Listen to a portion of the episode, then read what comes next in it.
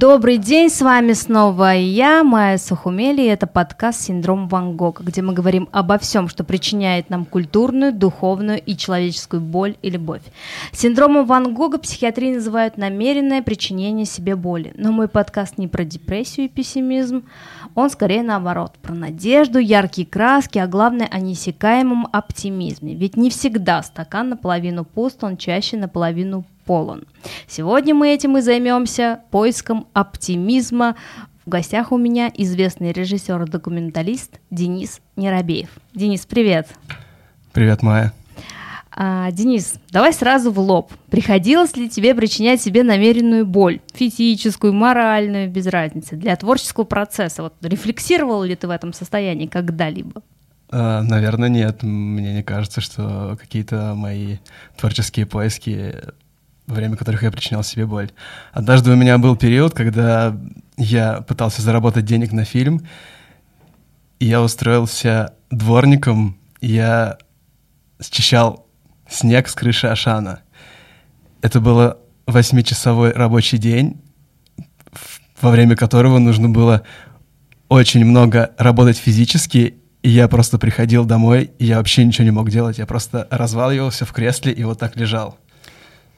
Это скорее не про причинение себе боли, это, наверное, как общественная работа такая, где поиск себя. Ну вот да, да, наверное. А вот а, знакомо ли тебе такое чувство, как творческий кризис? Моменты такие, когда ты не знаешь, что ты хочешь, куда идти, что делать? Наверное, мне это не знакомо, потому что я очень люблю людей, и я люблю с людьми общаться, и я считаю, что все люди разные, и у каждого из них своя история, поэтому я говорю обычно со многими людьми, и если с одним не получилось, то всегда есть другой человек. Это очень хорошая, мне кажется, а, такая очень хорошая философия, которая в жизни помогает многим. Сейчас немного отойду от э, темы, которую я тебе сразу в лоб задала, и расскажу. Расскажу для всех наших слушателей, э, как мы познакомились с Денисом. И вообще, почему мы тут как бы собрались, да? Познакомились с Денисом на специальном показе его короткометражного документального фильма «Элико». Скажу честно, Денис, я а, ехала на показ с неохотой. Меня пригласили, вот, но у меня был трудный, тяжелый рабочий день со всеми стрессами и вытекающими из них обстоятельствами. И мне хотелось побыстрее пойти домой, поужинать, включить любимый сериал и просто отключиться от этого дня. Но что-то во мне пересилило это, скорее всего, э, жажда и знаний, новых впечатлений, и мне захотелось пойти. Я думаю, ну ладно, пойду, пойду. И я пошла. И когда я пришла, когда посмотрела, когда познакомилась с тобой, когда увидела этот э, фильм, когда познакомилась э, с Элико на экране, с невероятной по силе духа женщины, так точно переданной, пусть э, коротким метром, но очень точечно и четко. А, фильм говорит нам о великой женщине, я ее действительно не побоюсь назвать таким вот словом, как великая, обозначить ее. Художница Елена Лухуташвили создала мир искусства вокруг себя с помощью подручных средств. Это мусора, старой посуды и фантиков от конфет. И этот мир кардинально отличается от яркой, глянцевой туристической Грузии, которую мы привыкли видеть. Да? Гружен он в быт и жизненную философию этой мудрой женщины из Телави, которая придает фильму особенную глубину и резкость. Вот так и как посетите Грузию, это не значит увидеть ее красоты. Посетить Грузию, это значит увидеть ее аутентичные э, места, это уникальных людей, которые передают через себя вот творчество. Таким даже, вот, можно сказать, эм, а, оригинальным способом. Меня к тебе вопрос. Как тебе пришла мысль э, поехать в Грузию и именно снимать там? про вот эту женщину, про эту художницу, про ее быт, про ее искусство, как это все? Ну, Грузию я давно уже люблю, просто у меня все никак не получилось э, туда съездить. У меня очень много знакомых грузин, которые просто потрясающие люди, мне кажется. Это самые жизнерадостные и жизнелюбивые люди вообще на свете.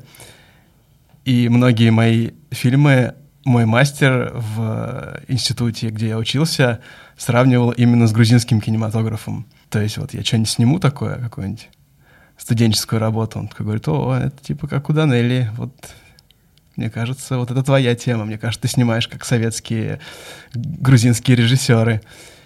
Ну и я, естественно, начал изучать эту культуру, смотреть фильмы, и мне прям дико понравилось. И в какой-то момент у меня было не очень хорошее настроение, поскольку меня сократили на работе. Я расстался со своей на тот момент девушкой. И я подумал, что мне надо как-то поднять тонус. И у меня были какие-то сбережения, и я решил, что надо съездить в Грузию. Но просто так ездить я куда-то не люблю. И я подумал, что у меня есть камера, у меня есть микрофон, у меня есть звукозаписывающие устройства. И я подумал, что классно снять кино в Грузии потому что там очень классная фактура, очень классная природа. Я обожаю горы, вот это все. Я не очень люблю снимать э, в городских пространствах. Они, мне кажутся, очень такими узкими, давящими. А я очень люблю природу, вот это открытое пространство, вот эти э, все вещи. Плюс э, мне было интересно снять в какой-то сельской местности кино, потому что я очень много времени провел в деревне, и у меня до сих пор в деревне живет бабушка, там у нее козы, куры есть. То есть мне было интересно вот эта эстетика сельская. Но у меня не было персонажа. И поэтому э, я в Фейсбуке какое-то время до моей поездки мне в друзья добавилась э, Диана Нерсесова, собственно, девушка, которая продюсировала кино это. Но она устраивала мероприятия в Москве, показывая ава- всякого артхаусного и авангардного кино.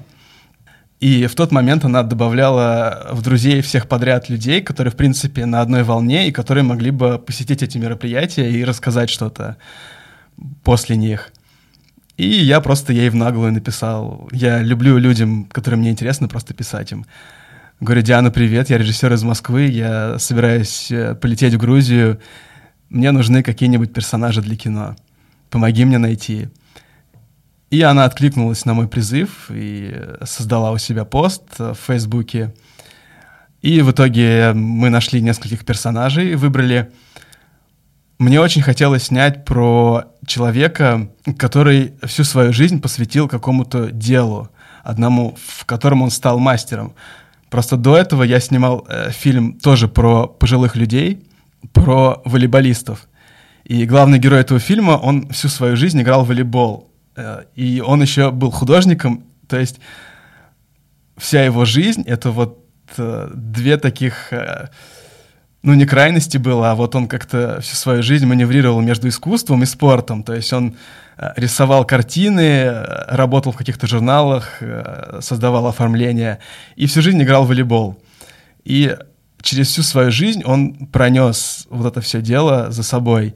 И поэтому я искал таких персонажей, которые всю свою жизнь посвятили себя какому-то делу. И было здорово, когда Диана мне нашла бабушку Илико, был еще один персонаж, которого я попытался снять в Батуми, но я не смог его раскрыть за столь короткий срок. Может быть, просто мне не повезло с персонажем. В общем, ну, не получилось. В итоге у меня снять кино про него. И у меня было очень такое депрессивное, грустное настроение. И я поехал в Тбилиси. Из Тбилиси я поехал в Телави. В Телави я познакомился с бабушкой Илико. И я пообщался с ней. И несмотря на то, что ей уже было почти 90 лет, и она только что перенесла болезнь. В ней такая энергетика была просто бешеная. Я с ней общался, и я чувствовал вкус жизни. Я чувствовал, что через нее я наполняюсь какими-то знаниями вот космическими, вот буквально. Я настолько был впечатлен э, э, этой поездкой бабушкой Илико, что, ну, вот даже любые какие-то депрессивные мои настроения, они у меня ушли вот я понял, что я прикоснулся к чему-то великому. Ты действительно сказала, что это великий человек, и это так и есть. Она действительно великий человек.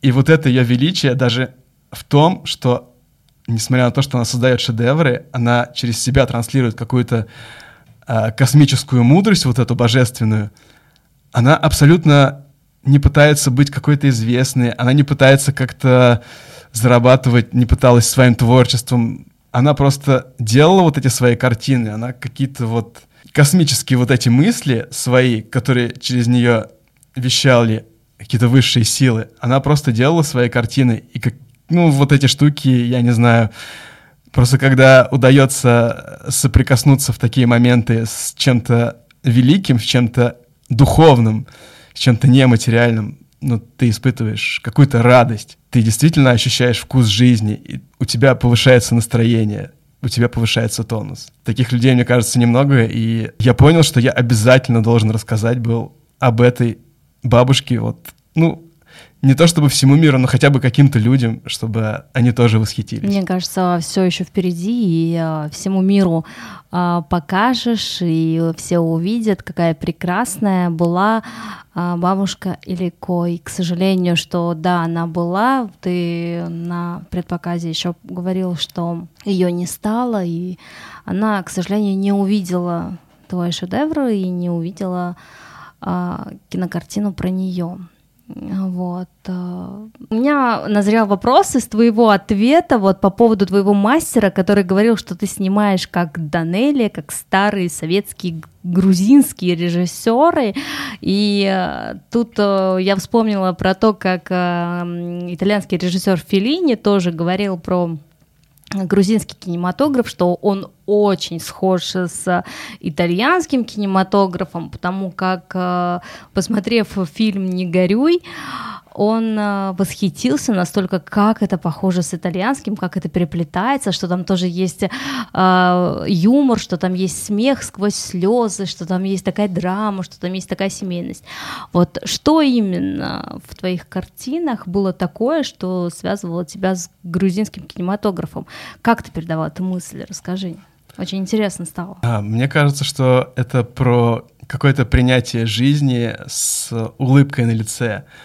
Мне кажется, что вся наша жизнь у любого человека — это страдание. Это такая какая-то буддистская вот эта тема, что ну, человек все время страдает, и человек понимает, что он смертен. Он и... получает какие-то кармические уроки, да, прошлой жизни, как говорят буддисты, что мы сюда пришли не просто так, мы пришли отрабатывать какие-то кармические наши задачи. Если бы у нас все было прекрасно, то мы бы сюда не пришли. Ты именно про эту философию, скорее всего, да, говоришь? А, да. У них же вот эта а, тема, что вся жизнь — это страдание, она же не конкретно то, что а, вся жизнь — это страдание, а то, что ты в какой-то момент можешь быть счастлив, но после этого идет какой-то спад. И то есть вот вся жизнь состоит из таких моментов. Ты не можешь быть все время счастлив, ты не можешь быть э, все время в каком-то находиться блаженстве. Надо все это как-то пытаться, не знаю, контролировать, что ли. Да, я вспомнил, что я хотел сказать. А, то, что вот мои фильмы, они все про принятие. Они не про то, что как-то надо пытаться что-то изменить в жизни, какие-то вещи там. Просто все, что происходит в жизни, нужно принимать. И вот частично, наверное, вот во мне этот русский фатализм, а от грузинских э, вот у меня такое какое-то позитивное отношение. То есть, ну, мы все смертные, ну, окей, давайте просто жить и наслаждаться теперь, ну, настоящим моментом. Любить жизнь. Ну да, наверное, так. А, все ли из того, что ты хотел сделать а, и показать в своем кино, у тебя получилось? Были ли какие-то трудности, с которыми ты столкнулся? Помимо языкового барьера, я помню, ты говорил про языковой барьер во время съемок. Вот помимо этого что-то еще? Ты знаешь, э, в целом мне очень... Эти съемки были очень комфортными. Я ощущал какой-то подъем. И все грузины, которых я встречал на своем пути, все очень отзывчивы, все мне очень помогали. А, был даже какой-то момент, что я когда ехал из э, Тбилиси в Талаве, мне Диана номер, который дала из администрации, чтобы меня связали, познакомили с бабушкой Илико, я почему-то по нему не мог дозвониться, и я судорожно писал в Фейсбуке Диане, потому что я ехал в незнакомый город, у меня не было там никаких контактов, чтобы она, ну, как-то помогла мне дальше что-то делать. А получилось так, что в такси я ехал с мужчиной, которому было, ну, лет 45. И мы с ним что-то разговорились, и, ну, он начал спрашивать, э, кто я, откуда и чем занимаюсь, и я ему рассказал. И он, собственно, сказал, что вот есть у них действительно в э, городе такая художница, и что, в принципе, она довольно известна там, и что у него есть знакомые из администрации. И, в общем, в итоге, пока мы ехали через этот перевал, у меня уже куча контактов там наладилась. Единственное, я когда снимаю что-то, мне важно заснять процесс каких-то действий, то есть мне бы хотелось заснять Илико э, в процессе работы над э, каким-то очередным полотном ее, но, к сожалению, не получилось, потому что она была после болезни. Я бы хотел потом еще приехать, потому что у нее было много планов, несмотря на то, что ей было 90 лет, она очень неунывающая женщина была, но вот, к сожалению, не получилось. Мне кажется, миссия твоя выполнена, вот, ты передал э, а, ее шедевры и рассказ о ней далее из уст в уста, так сказать. А, вот. По поводу твоей поездки в Грузию, это, конечно, очень веселая такая история, и действительно это еще один данелевский сюжет, можно сказать. Вообще любая поездка в Грузию это определенный данелевский сюжет. Хотела вот, а, знаешь, с тобой о чем поговорить что вот мы с тобой обсуждали полчаса назад, когда ты мне не признался, почему все-таки ты выбрал документальное кино и сказал, расскажу потом. Вот, поэтому для наших слушателей хочу сказать, что я тоже впервые сейчас буду это слышать. Вообще кино в России это лотерея. А документальное кино это еще больше лотерея. Почему ты выбрал документальное кино? Почему не игровое? В чем прелесть документального для тебя, в отличие от игрового кино? Ну, на самом деле, возможно, мой ответ будет не таким интересным, как я ну, нагнал интригу, как хороший режиссер. А по факту, на самом деле, я с детства мечтал снимать кино. Большинство людей, мне кажется, ну, они не знают, чем хотят заниматься по жизни. А я с детства знал. Я вот знал, что я хочу снимать кино, и я хотел снимать именно игровое кино. Но так получилось, что я начал снимать документальное кино. И я пошел учиться на телевизионного режиссера, и в итоге я понял, что документальное кино тоже классно, и оно меня привлекает. В документальном кино классно то, что сейчас такие технологии есть. Раньше там надо было группу собирать, вот эти камеры, пленки. А сейчас ты можешь один просто взять камеру с микрофоном, пойти и снимать. Вот как всю жизнь происходит. Но в этом плане проще. Почему я не снимаю игровое кино? потому что раньше я хотел снимать игровое кино, и я до сих пор хочу. Просто чем старше я становлюсь, тем больше у меня каких-то знаний появляется. И мне кажется, что кино, ну вообще любое какое-то произведение искусства, в него надо вкладывать какую-то оригинальную идею, иначе, ну как бы это не имеет смысла.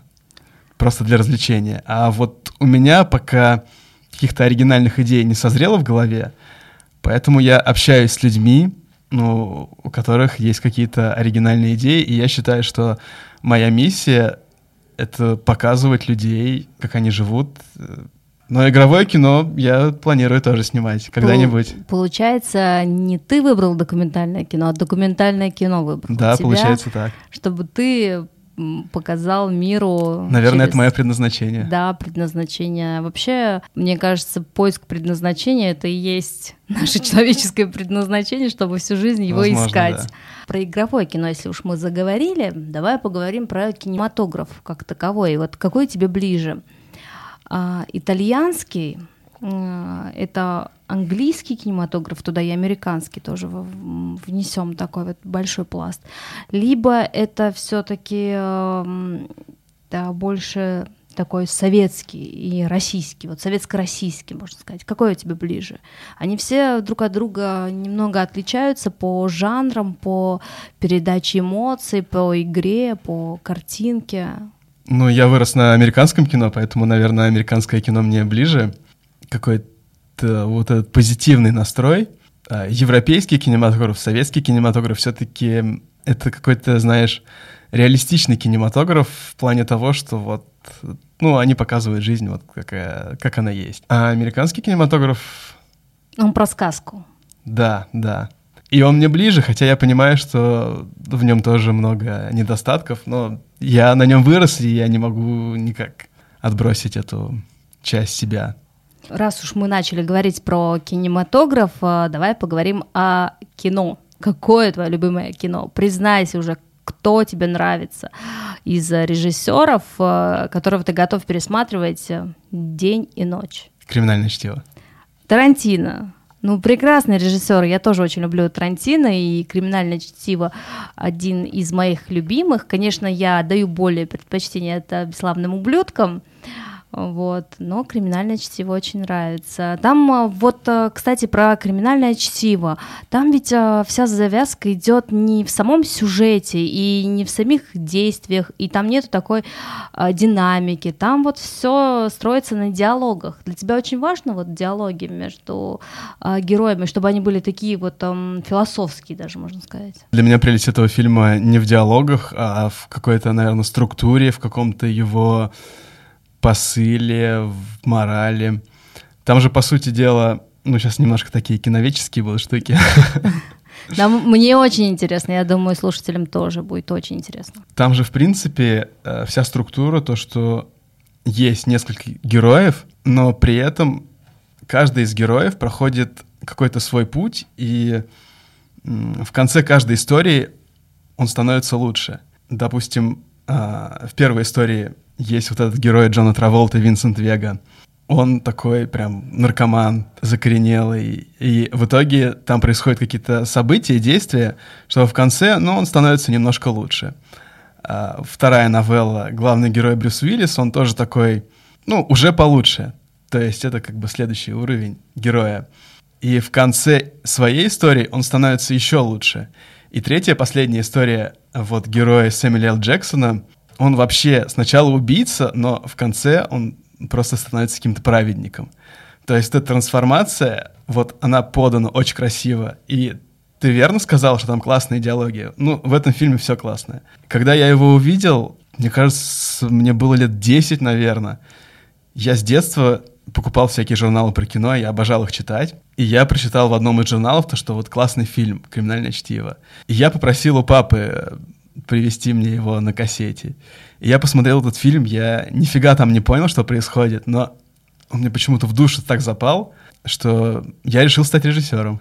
То есть, в принципе, этот фильм, который на меня наиболее сильно повлиял, более того, до 30 лет каждый год у меня какие-то были сомнения о том, правильную ли я профессию выбрал, тем ли я занимаюсь, чем надо — и в, в такие моменты я пересматривал «Криминальное чтиво», и я понимал, да, я занимаюсь тем, чем надо. Так круто, что тебя вдохновил э, Тарантино на то, чтобы стать режиссером. А, ты говорил сейчас а, про а, то, что герой трансформируется в фильме Тарантино «Криминальное чтиво», они становятся лучше. Кстати, вот недавно слушала точно такую же мысль а, про один русский фильм. А, если будем говорить про него, то это а, непосредственно Каха. Я не смотрела этот фильм. Может быть, к сожалению, может быть, к счастью, я не знаю, но я смотрела обзор вся претензия к этому фильму была именно от того, что герои не трансформировались. Вот они как были плохие в начале фильма, такими плохими они остались в конце фильма. И вот скажи, это действительно важно, да, в кино, чтобы герой трансформировался. Если он вначале плохой, то он должен трансформироваться в хорошего. Вот этот моральный рост героя, он в картине важен или не важен? Ну, к примеру, есть э, у Тарантино картины, где э, герой не становится лучше. К примеру, в «Бесславных ублюдках» героя Кристофа Вальца, который э, не становится лучше в конце. Он становится, можно сказать, даже хуже, потому что он а, продает свою родину ради того, чтобы спастись и чтобы его спасли американцы. Вот важно ли эта трансформация героя? Важно ли показывать людей в кино как черное и белое полотно? А, люди же, они разноцветные, и хорошие, и плохие, и бывают такие поступки, и такие поступки. Вот эта трансформация, она важна? Вот лично для тебя, как для режиссера. Я думаю, что тут э, все зависит от идеи фильма. То есть первоначально должна идти идея. Если, по идее, герой не должен трансформироваться, то окей, он не должен трансформироваться. Если идея такая, что герой должен трансформироваться, то пускай он трансформируется. Потому что идея всегда идет первоначально. Может быть, у Тарантино не было идеи в «Бесславных ублюдках» показать трансформацию героя. В «Славных ублюдках», да, скорее всего, у него была другая идея показать альтернативную историю. А, как бы она могла бы быть, так же, как и в последнем его фильме, тоже он показал альтернативную историю, как бы могло все сложиться с Шерон Тейт, если бы не такая ситуация, которая сложилась, к сожалению, печальная. Не будем спойлерить, может быть, кто-то вообще не смотрел, да, эти фильмы, а мы сейчас спойлерим, и никто и не посмотрит. Значит, Тарантино у тебя любимый режиссер, и любимый фильм у него у тебя криминальное чтиво. А как же русские режиссеры? Давай с этим разберемся. Может быть, какой-то русский любимый фильм у тебя есть? Ну, мне, конечно, нравится Балабанов. А какой фильм Балабанова? Ну, конечно же, брат. Брат. Ну, это просто легенда, можно сказать, она всем нравится. А ты смотрел его фильм «Груз 200»? Да, смотрел. Мне кажется, что Балабанов, он из тех режиссеров, ну, действительно гениальных. Вот как когда я снимал «Бабушку» и «Лико», вот она гениальная художница, Балабанов тоже гениальный художник. Вот. Он был рожден для того, чтобы стать режиссером. Просто я недавно пересматривал как раз «Груз 200», про который ты спросила. И ты просто смотришь, вроде бы сцена, в которой ничего особо не происходит. Просто два человека разговаривают друг с другом. Но ты не можешь оторваться. То есть я, я не знаю, что это за магия, почему, как у него так получается. Есть сцена, и ты вообще не можешь оторваться. Может быть, мне это близко, потому что я русский человек, и, может быть, там какому-нибудь международному, интернациональному зрителю эти все моменты будут непонятны, но это вот как какой-то божий дар, гениальность какая-то. Да, я спросила про «Груз 200», потому что это один из моих самых любимых фильмов у Балабанова. На втором месте идет «Брат». К сожалению, все фанаты «Брата» сейчас на меня накинутся, но «Груз 200» я считаю с э, точки зрения именно искусство — это очень сильное кино, и его можно пересматривать постоянно и что-то новое находить. Хотя все говорят, как можно пересматривать, это ужасные, там ужасные сцены, но именно в каких-то ужасных сценах открывается что-то великое. Как говорил Маяковский, что а вы попробуйте сыграть ноктюрн на флейте водосточных труб, да, вот что-то плох... из плохого сделать хорошее, ну, показать нам хорошее. У Балабанова это действительно получается, он мне тоже очень нравится, у нас с тобой здесь вкусы сошлись. А, мы определили твоих любимых кинорежиссеров и любимые фильмы но не определили, какой фильм ты хотел бы снять. Именно полный метр игрового кино. Да, есть у меня одна идея. Поделишься с нами? Конечно, поделюсь. Отлично, давай. В общем, история такая, я, как я уже сказал, я с детства любил кино, и я мечтал снимать кино. Но у меня не получилось это сделать после школы, то есть, ну, не знаю, какая-то такая ситуация сложилась, э, круг окружения, возможно, родители, в общем, в итоге я пошел учиться на айтишника, и несколько лет, несколько лет я проработал айтишником. У меня, в принципе, была нормальная карьера, стабильная там зарплата, все, все вот эти дела. Но в какой-то момент я понял, что жизнь не доставляет мне какого-то удовольствия. И я все время смотрел кино, я пытался какие-то сценарии писать. Я поступил в сценарную киношколу Cinemotion. Там нужно было написать заявку своего фильма, ну, сценарий, которого ты планируешь написать. И я почему-то э, в тот момент я очень много общался со своим дедом, мне очень нравилось с ним общаться, он нравилось узнавать историю своей семьи, э, я в деревне часто к нему ездил, мы с ним общались. И в итоге у меня родилась идея про путешествие деда и внука. И до сих пор она у меня в голове, не отпускает меня там изначально было путешествие из Европы в Россию, то есть такое возвращение домой. А потом оно трансформировалось, и, наверное, я когда-нибудь напишу сценарий. То есть я уже практически написал сценарий, но у меня нет пока возможности его реализовать, нет, нет опыта. А, ты говорил сейчас про свою идею снять кино про а, внука и деда. Ты смотрел фильм а, «Сибирь, Мономур»? Там тоже история, где э, внук живет э, с дедом, э, в ожидании, что когда-нибудь к нему придет отец, вернется. Но никто ему не говорит, что его отец погиб. Очень хорошее русское кино, достойное. Вот, советую посмотреть. Снято невероятно красиво, невероятно поэтично, можно даже сказать. Это про игровое кино мы с тобой разобрались, а вот не разобрались документальное. Про каких героев, как ты думаешь, сейчас важно и нужно снимать документальное кино? Про каких героев нужно рассказывать и говорить? Ты как творец, как ты считаешь, про кого сейчас важно снимать? Для тебя лично? Думаю, что очень важно то, что снимает Алексей Навальный. Вот его фильмы, мне кажется, это прям новое какое-то слово в документальном кино. Хотя не все считают их документальными фильмами, но я не согласен.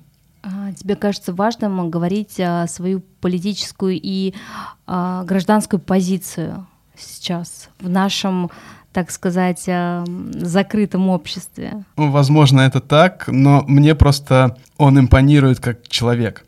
Мне кажется, что даже не как политик, а просто он очень смелый человек, и он очень решительный человек.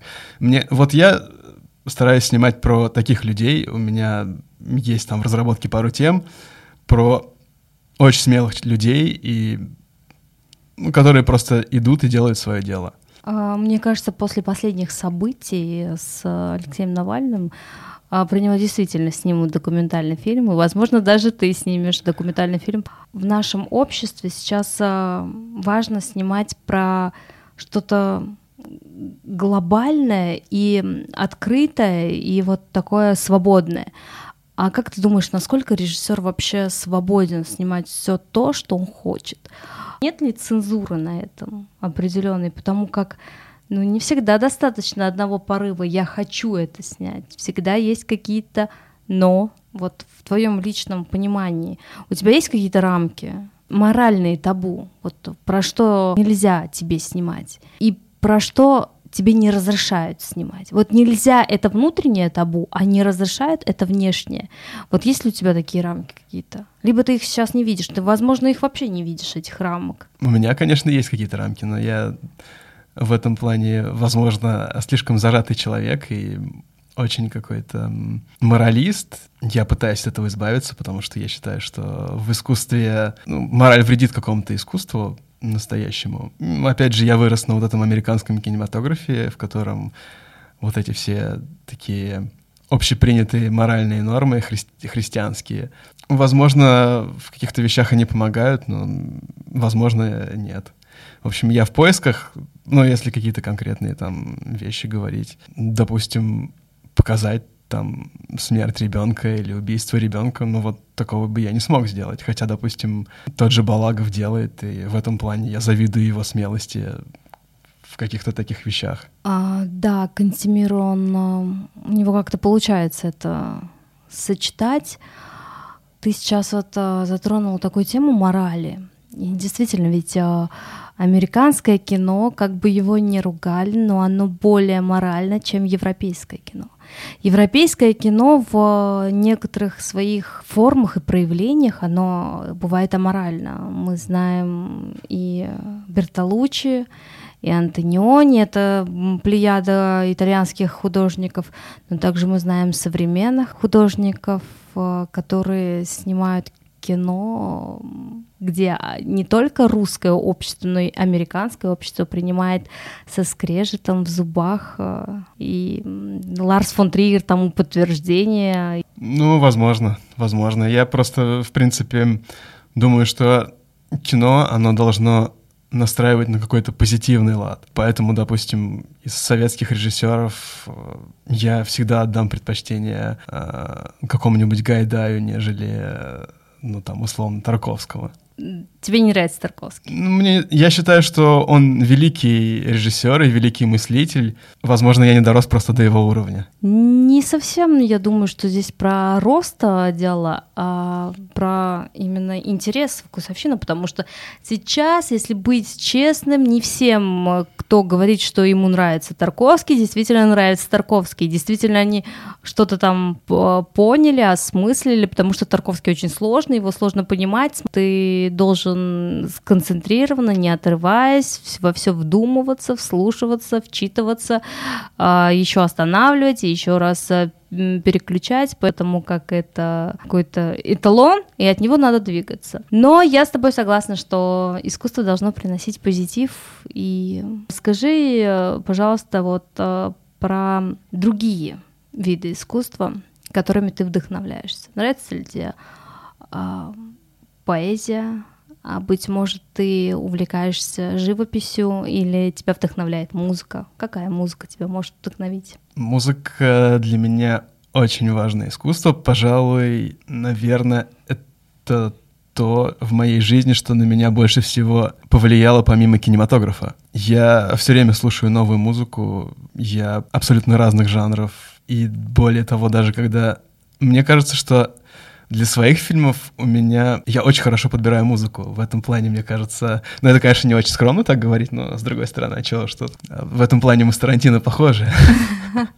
Он точно, он всегда точно подбирает для своих фильмов музыку. Да, и это просто шедевр. Я думаю, что музыка в кино э, ключевую роль играет на самом деле. Музыкой можно создать любое настроение. Опять же, ты сказала про Илико, я думаю, что половина заслуги того, что фильм получился такой классный, заслуга именно в музыке. Я считаю, что музыканты — это люди, которые просто проводят какие-то божественные вибрации нам из космоса. Через музыку, мне кажется, с нами говорит Бог. Поэтому музыка для меня, в принципе, в какой-то момент стала подтверждением того, что есть какие-то, возможно, высшие силы и что не все так просто в мире. А, я с тобой полностью соглашусь, что музыка — это некое божественное проявление, именно вот эти звуки, потому как э, это самое древнее искусство.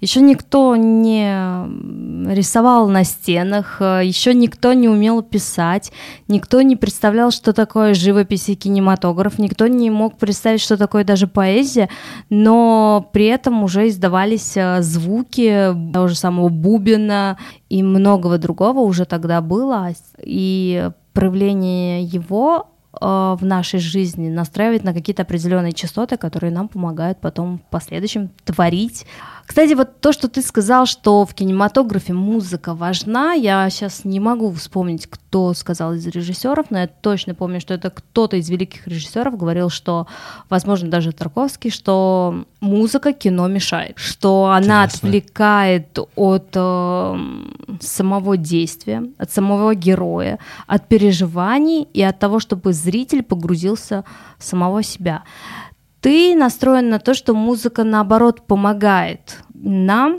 зрителям, настроиться на одну волну и частоту с э, героем, за которым мы наблюдаем. Да, есть вообще такое мнение, что музыка — это что-то такое читерное, ну, обманное в кинематографе. Допустим, есть школа Марины Разбежкиной, э, одна из самых э, известных школ документального кино. Одно из ее правил в жизни и в, ну, в кинематографе о том, что в документальном кино не должно быть музыки фоновой. То есть, если она есть, то она только внутри кадра должна быть. Ну, то есть, когда герои что-то слушают или что-то в этом роде. Э, мне такой подход не близок. Я думаю, что кинематограф — это аудиовизуальная форма искусства, и что нужно использовать э, все методы для того, чтобы воздействовать как-то на зрителя — я согласна, мне потому что тоже нравится, когда есть э, хорошая музыкальная ставка, либо сопровождение, либо когда тебя подводят к чему-то. Ведь можно проследить какие-то определенные моменты фильма, если внимательно смотреть, что э, каждая мелодия, она начинается в тот момент, когда что-то будет происходить. Это вот как в криминальных фильмах, э, когда апельсины появляются именно тогда, когда убьют э, героя. Вот он вроде появился апельсин, он выпил апельсиновый сок, либо поел апельсин, и все, через а, два кадра его убивают. И также музыка, мне кажется, несет какой-то определенный посыл. Может быть, не у всех режиссеров, либо мы не настолько хорошо понимаем этих режиссеров, может, они действительно несли посыл определенный, но у Тарантино я сто процентов уверена, что несет, и он не просто так э, саундтреки вкладывает в, в свои картины, и там есть глубокий смысл, который он нам не раскрывает. Если тебе будет нетрудно, нам Спой что-нибудь. Если ты умеешь петь, нет, я бы хотела у тебя попросить э, подборку фильмов. Ну как еще, как не у режиссера, просить подборку фильмов?